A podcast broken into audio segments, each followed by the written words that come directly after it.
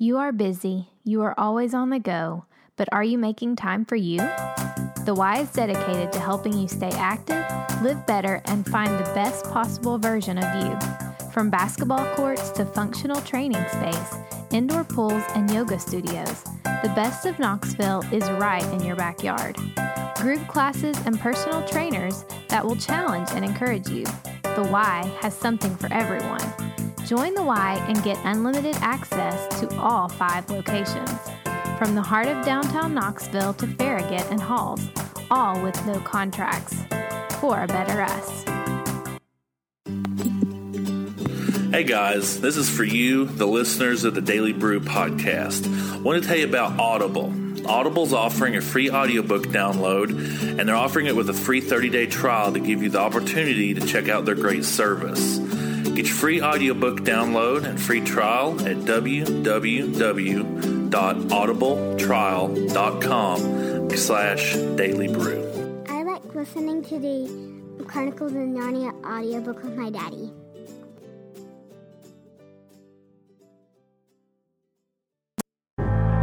You don't always measure the growth of the church by how many more people have been added to the roster nor by how much you have increased your budget. The scriptures use the language of the body to depict the church as a vital and vibrant organism, a living organism, rather than just an organization. Now we're real good at gathering like these, you know, and having having these sermons and and singing songs, but where's the action? You know, are we are we loving each other to where the world is amazed? We've got to risk disagreement. Disagreement's not the worst thing. Disagreement's the price you pay to make sure you actually know what you're talking about and and, and clarify. And, and you can you can be in a disagreement and love each other all the more for it. Uh, I have Christian brothers who will challenge me and whom I challenge, and at the end of it, we worship God more faithfully together because of this.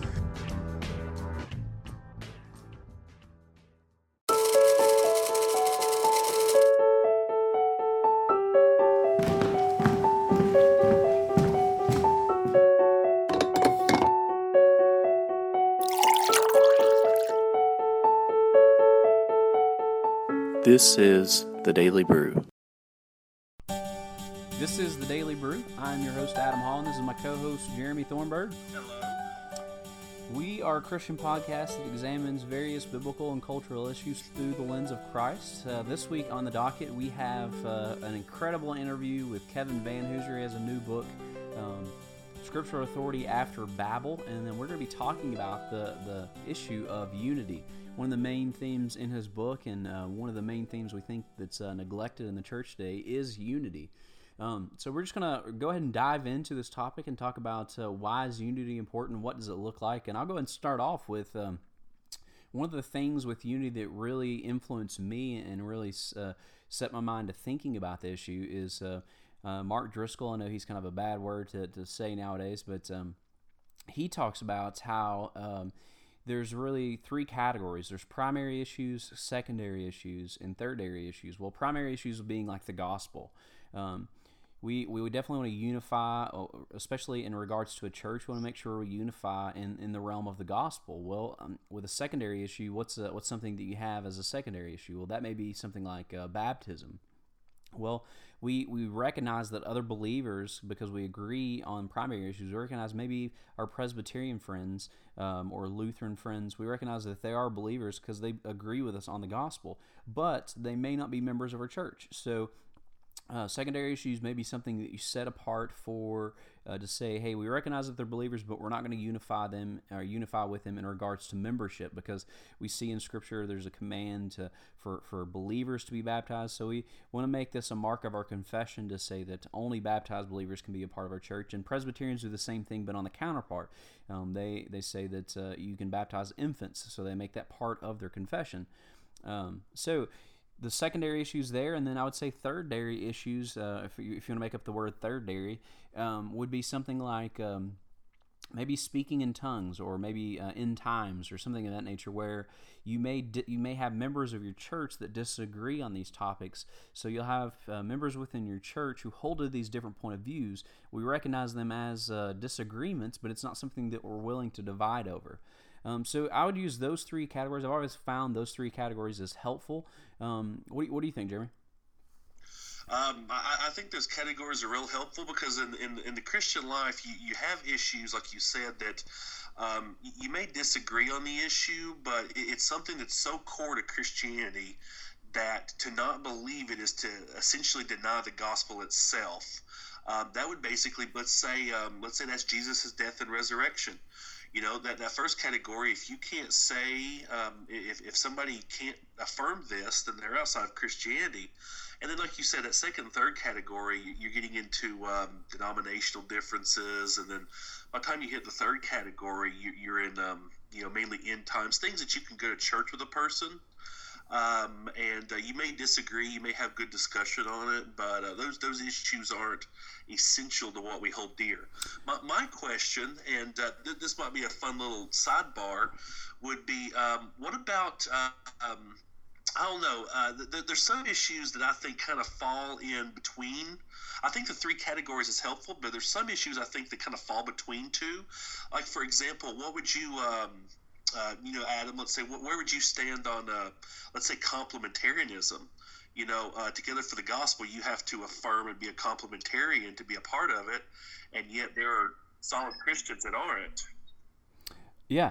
So. Um in regards to like something like complementarianism, I can see where there may be like a, a small like maybe adding a, like a, an argument to add an additional category. So I would still say like believers are. I don't think it's a gospel issue. I would say like I think it's possible for a person to not be a complementarian and be a believer. Um, there are many solid scholars um, who are not complementarian. Um, I would argue that they may be inconsistent. So I'd almost put that. I don't want to make it a secondary issue.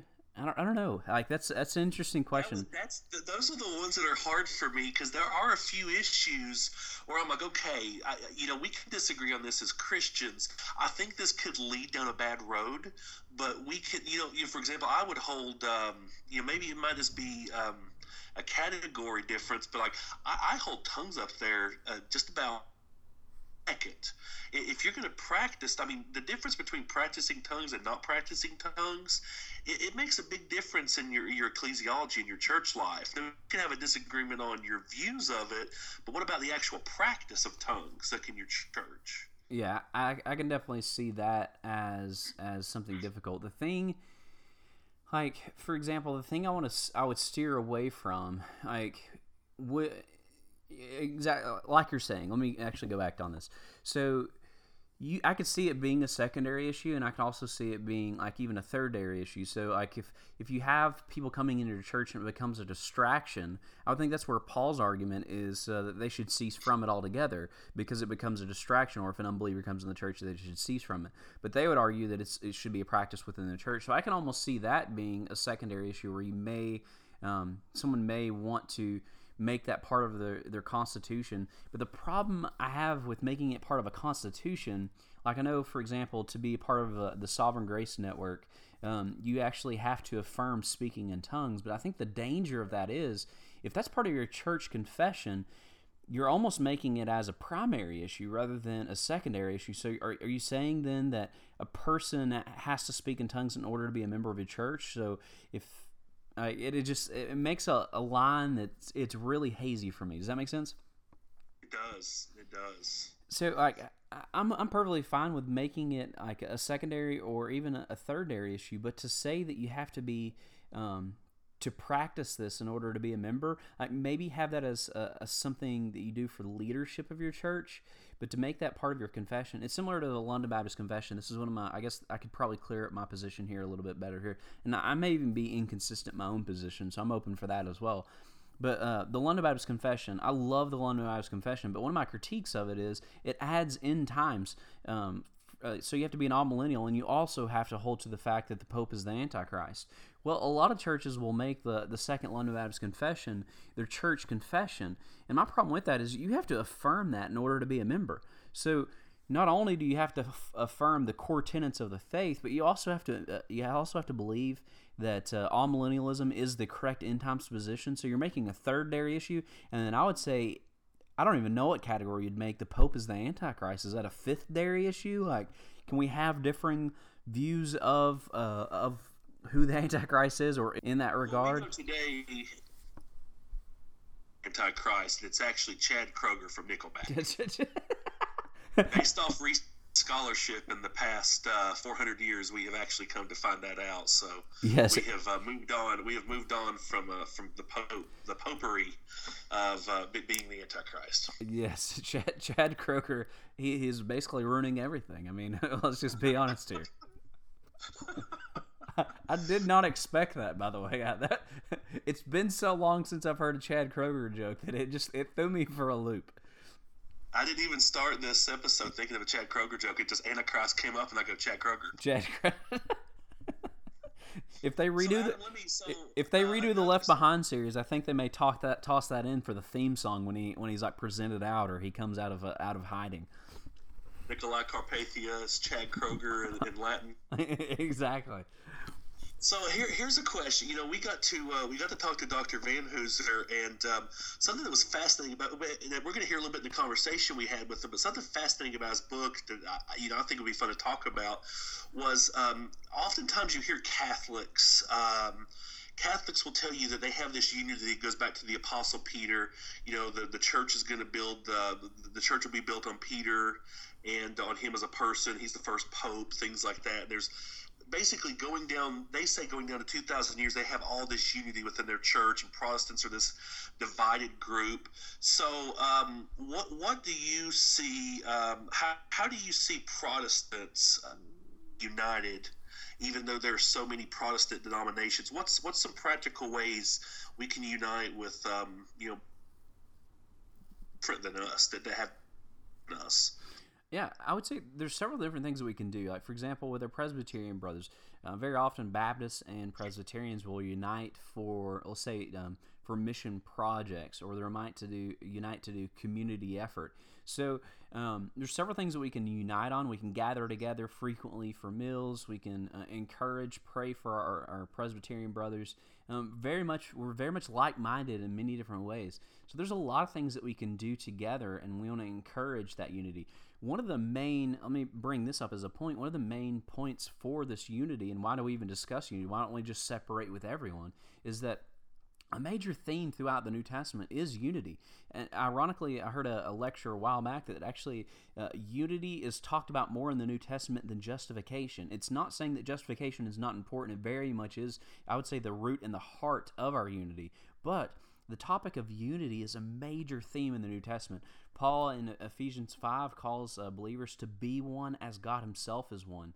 In the in Judaism, the John 3:16 of Judaism, it's called the Shema. It's Deuteronomy 6:4. It says, "The Lord God is one." This is one of the first verses they'll memorize, and I think that's what Paul's picking up on when he says that we're to be one because God himself is one. Is that the heart of the Christian community? The reason we're to be one just as God is one is because our unity reflects the fact that God himself is one. So it's not just a, a thing that hey, we should only align with people who are exactly like us and we should disregard everyone else. We shouldn't just throw the baby out with the bathwater. We we definitely need to draw these lines of where do we unify, when do we don't. Like for example, Roman Catholics, I'd argue the reason we don't unify with them is we do differ on the gospel we do differ. Uh, we agree on the uh, some of the core essentials, but when it comes to justification by faith alone, that's where we differ, and that's a major issue. That's an issue where we we recognize the fact that we differ on a core essential of the faith. So we may still unify. Like for example, Jeremy and I were talking about this earlier.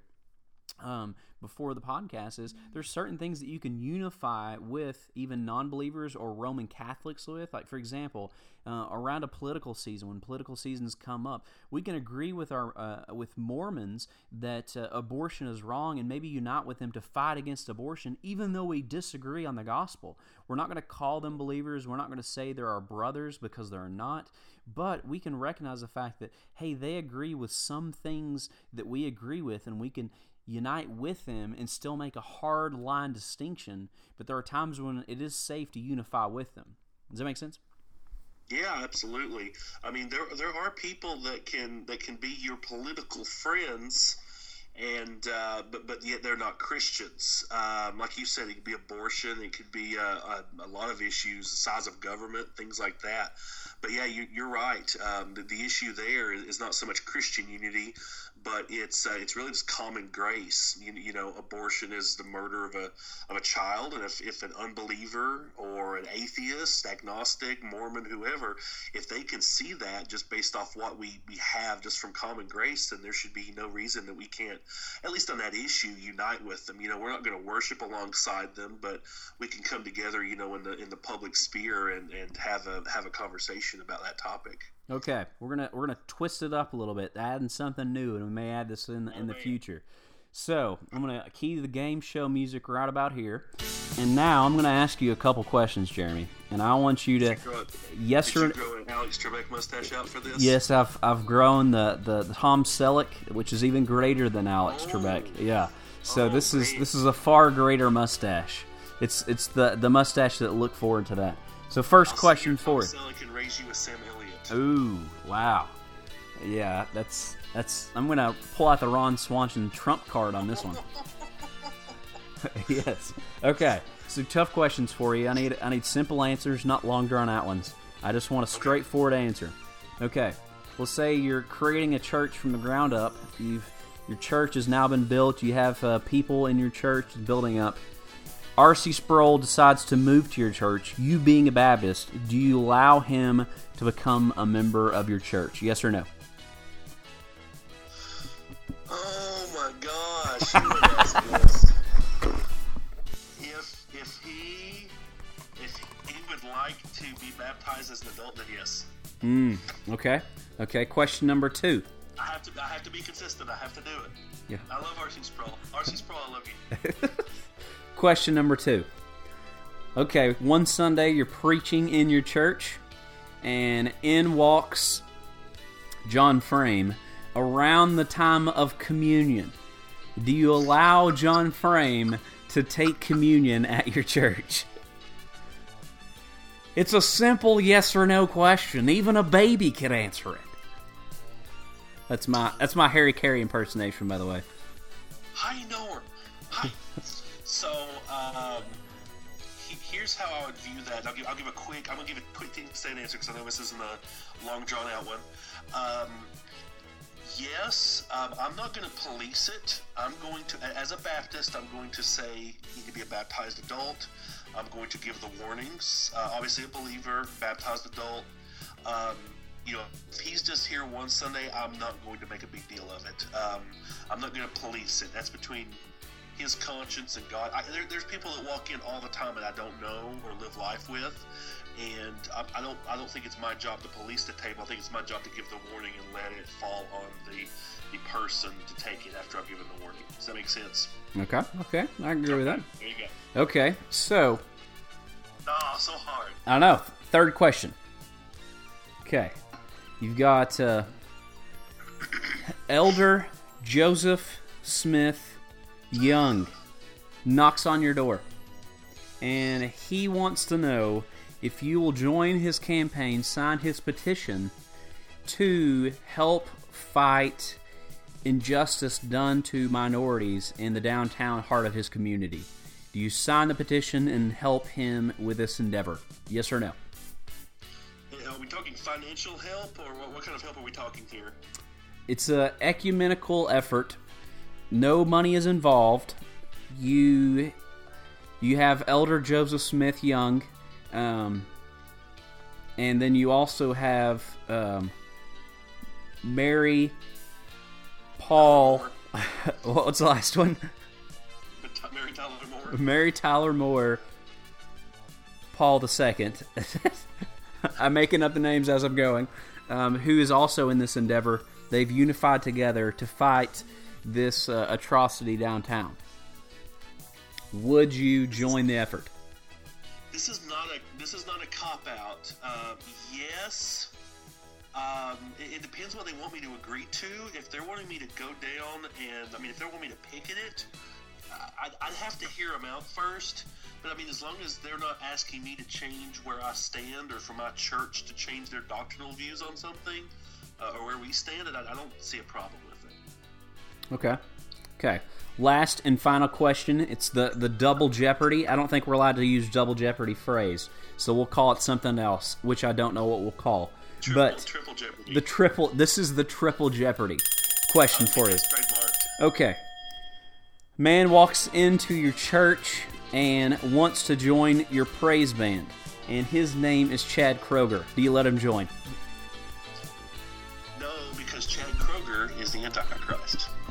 And you don't let the Antichrist in your church. That's that's a great response. Thank you for playing the game today. You're most welcome, and the rest of his band are demons. So, with that in mind, we're going to go ahead and sum up our section for today. Now, we have an incredible interview with uh, Kevin Vanhoozer. He's a professor at Trinity Divinity School. He's written every book he has written is amazing. So, if, if you uh, have a chance, just buy them all. Don't even uh, look at the He's title. not kidding. They, they really are amazing. Just read them all. So, we're going to go to that. Thank you guys for joining us today. It's been a joy. We are here with uh, Dr. Vanhoozer. He is a professor at Trinity Evangelical uh, Divinity, or I'm sorry, Evangelical Divinity School, and he has recently published a book, Biblical Authority After Babel. Thank you very much for being on the show. Thank you for having me. We've been, uh, both of us have been reading through your book, and we just had a, a couple of questions about your book and about the topic. It's very interesting. I know that um, whenever people think about the Reformation and, and study the Reformation, it's usually either in a positive light if you're from the Protestant standpoint or a, a negative light if you're from the Roman Catholic standpoint. But um, your book kind of starts off with the topic of uh, is uh, sola scriptura and uh, just goes through the, the Reformation, uh, the different solas of the Reformation, and how some people argue that it leads to postmodernism. Can you kind of explain that idea and how uh, the thoughts of uh, sola scriptura and the priesthood of all believers kind of leads to the idea, how some argue that it leads to the idea of uh, postmodernism? Sure. And um, The only thing I'd add at the beginning is that some of the people questioning the Reformation these days are Protestants. You know, I have heard people who are Protestants say they aren't sure if they can genuinely celebrate the Reformation because they think it's responsible for so many terrible things in our world. But the basic idea is this. Um, Alister McGrath, a, a church historian, thinks about sola scriptura, the idea that scripture alone is the authority for the church, and then if you pair that with Luther's idea of the priesthood of all believers, uh, you get the idea that the supreme authority for the church is in the hands of individual believers who can read it and interpret it for themselves. And McGrath, even though he's a Protestant, speaks of this as Christianity's dangerous idea. And a lot of people have said this idea that Scripture is the supreme authority and that everyone is his or her own priest, they say that's a recipe for chaos, not consensus. And then they point to church history and the fact that there are some 30,000 Protestant denominations, and then you quickly get the charge that the Reformation opened up a Pandora's box and is responsible for, well, some people say secularization, some people say schism, and some people say pervasive interpretive plurality. But the, the main problem is anarchy. And so my book was written to try to face that charge, to see, you know, if there's any truth in it, and what we might want to say back. Hmm. This is very helpful. Another question that we had, um, I know that you mentioned in there in discussing the reformers, they weren't necessarily against tradition. Um, that wasn't their critique and their um, I think they're against with Rome, but their their main thing was uh, Rome being about Rome and, and the focus of uh, the popery and everything of that nature. Um, that the reformers are very much tied to tradition. Um, how can we as a church be both tied to tradition but also hold to sola scriptura? How can we balance the two um, Yeah. so that it's it's not scripture alone divorced from church history, but it's also not just tradition and history alone? Right, that's a great question. And I think the reformers should be our role models as far as how we balance these two. So you're right. Uh, many people think the reformers rejected church tradition, but they didn't. What they rejected was their immediate uh, situation where there were uh, man made traditions coming out of the medieval, late medieval Roman Catholicism They were late additions, you see, and uh, the reformers wanted to go back to the early church. They wanted to affirm the great creeds. Both Luther and Calvin are content simply to quote Augustine and say he got it right. I don't need to say anything more. So they were both uh, they were both concerned to show that you can affirm tradition uh, and therefore be a Catholic in the true sense, not a narrow Roman Catholic, but a Catholic that really does affirm with the whole church uh, the Orthodox reception of Scripture. But at the same time, the reformers did want to say all human tradition has at best a secondary authority. It's all under the supreme authority of Scripture.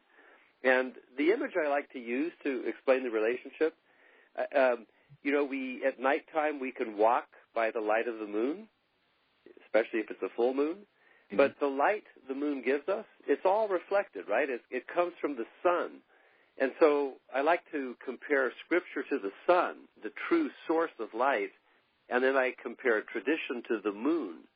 Tradition can give off real light, but whatever light it gives off ultimately is the light of Scripture. That is very helpful. I know Jeremy has a, a couple questions for you as well, so I'll pass it to him, and then we have uh, one or four, uh, one or two fun questions for you as well. Okay. Um, uh, Dr. Vanhoozer, um, on uh, on page two nineteen, you had um, you had um, let out an argument that uh, Protestants and evangelicals need one another, and oftentimes you'll get you know a person in one camp that disavows the other, and you'll you'll hear the confessional Protestants just say I want nothing to do with evangelicalism, and, and vice versa. Um, could you share with our listeners um, why it's important that both of these groups need one another within Protestantism? Yeah. Oh, thanks. Um, what I argue is that what Protestants have for evangelicals is a long confessional tradition. They often have catechisms as well as statements of faith. They often have institutions like denominational churches. And in the book, I, I talk about um, churches as homes. And I suggest that homes are there for nurturing believers. And I see the great Protestant traditions as homes. On the other hand, what evangelicals bring is energy and passion and, and piety, right? Where evangelicals have rediscovered the goodness of the gospel and they are keen to express their devotion and discipleship and so on. And my suggestion is we know that mainline Protestantism is, is getting old. The home of uh, Protestantism, these old homes are getting creaky they need repair. And also, they're more empty than they used to be. So why not give these fervent uh, evangelicals who don't always have a tradition to guide them, why not give them homes? And then why not fill these homes, these empty homes and these decrepit homes in some cases, with people who are able to appreciate the shelter they give, the nurture they offer, but who also have the energy to repair them. Hmm. Uh, I think in the book I say something like, you know, uh, Protestantism without, uh, you know, evangelicalism gets a little dry, but evangelicalism without Protestantism isn't quite sure where to go, which way to go confessionally. So the I, the proposal was this would be a marriage made in heaven if they could get together. Jim? Um, my, my other question, Dr. Vanhoozer, um, in, uh, in, in the fourth chapter, and I, I know it's a lot to just lay out, but, uh, in the fourth chapter, you lay out the role of the local church. Um, you lay it out with believers as a royal priesthood. Um, could you just explain for our listeners the, the church's significance and role um, in building this mere Protestant Christianity that you're arguing for? Yeah, that's a great question because, you know, there is no official sola in the uh, of sola ecclesia, that is, in the list that I am dealing with, you know, we know grace alone, faith alone, scripture alone, Christ alone, to the glory of God alone. Typically, Protestants don't say the church alone. But what I want to say is that if the church is a royal priesthood, then we could see the church, the local church I'm thinking of, as alone the place where Christ rules, the mm. place where the risen Christ gives gifts, gifts of the Spirit, officers like prophets and teachers, for the building of his people. So I think the church is very much a part of the gospel message. That is, Paul says the gospel is that the dividing wall of hostility has come down between Jews and Gentiles. There's oneness in Christ. There is the people that God was intending to form all along, you know, in Israel, this holy nation, this set apart people. The church is that. And that's why I suggest that uh, the church is really part of this uh, gospel message that there is a place on earth where God's will is done on earth as it is in heaven, and Christ rules over these local congregations. Mm, that's very helpful. We had one or two fun questions. Uh, Jeremy may have a few more, but just for time's sake, I know we got one or two fun questions for you. Um, whenever you're not writing, you're teaching uh, or lecturing, what do you do uh, with your family for fun, or what do you do for fun? Well, uh, we enjoy going to uh, classical music concerts. We're season holders to uh, the theater. You know, I've in my work I've often compared the church to a theater yes. and talked to dramatic development. So we, we, I'm a theater goer. I also read lots of novels, um, in part to understand the world I'm living in, to understand people who are not like me, um, and so I think what did I say? Music, theater, novels. Those would be uh, some of the main things. Also, um, foreign and independent films. Uh, just a different way of exploring parts of the world and, and worlds that I, I don't live in myself. Very cool. And in regards to writing, do you have any favorite writers, whether that be historic, modern, theological, fictional? Uh, oh, can you give us a uh, couple of each, maybe? How long do we have? I, I think I have to mention uh, C.S. Lewis. I have to mention C.S. Lewis because he does it all. He does fiction, uh, and he does nonfiction in a very compelling way. I appreciate him as a thinker and as a writer. I appreciate his imagination and his mind. Uh, I've appreciated his writing on theological topics, even though he was himself a professor of literature. And then, of course, I appreciate, uh, you know, the world he has created and, and the truth we find in Narnia. Mm. Uh, so Lewis would be one person. Then, as far as theological writers, I, I would have to mention the late John Webster, a professor of theology in Scotland. Um, his writing isn't like Lewis's, but it's extremely valuable. He's able to say so much uh, about the God of the gospel in, in such a rich way that I can go back and read his sentences over and over again. And so his essays in particular are for me uh, something like the daily bread of the theologian. Mm. That's awesome. And you like uh, Wendell Berry by any chance? I know you like novels. I, do like Wendell Berry. He also uh, is a double threat. He can do fiction and nonfiction, and he writes very compellingly in each genre. Uh, Berry is sort of important to the whole family. Uh, he's helped us to see the importance of place and building community in a local place, and I've been able to relate a lot of his insights into place to the idea of the local church. So I have to say I view the church a little bit differently thanks to having read Wendell Berry. Yeah, amen.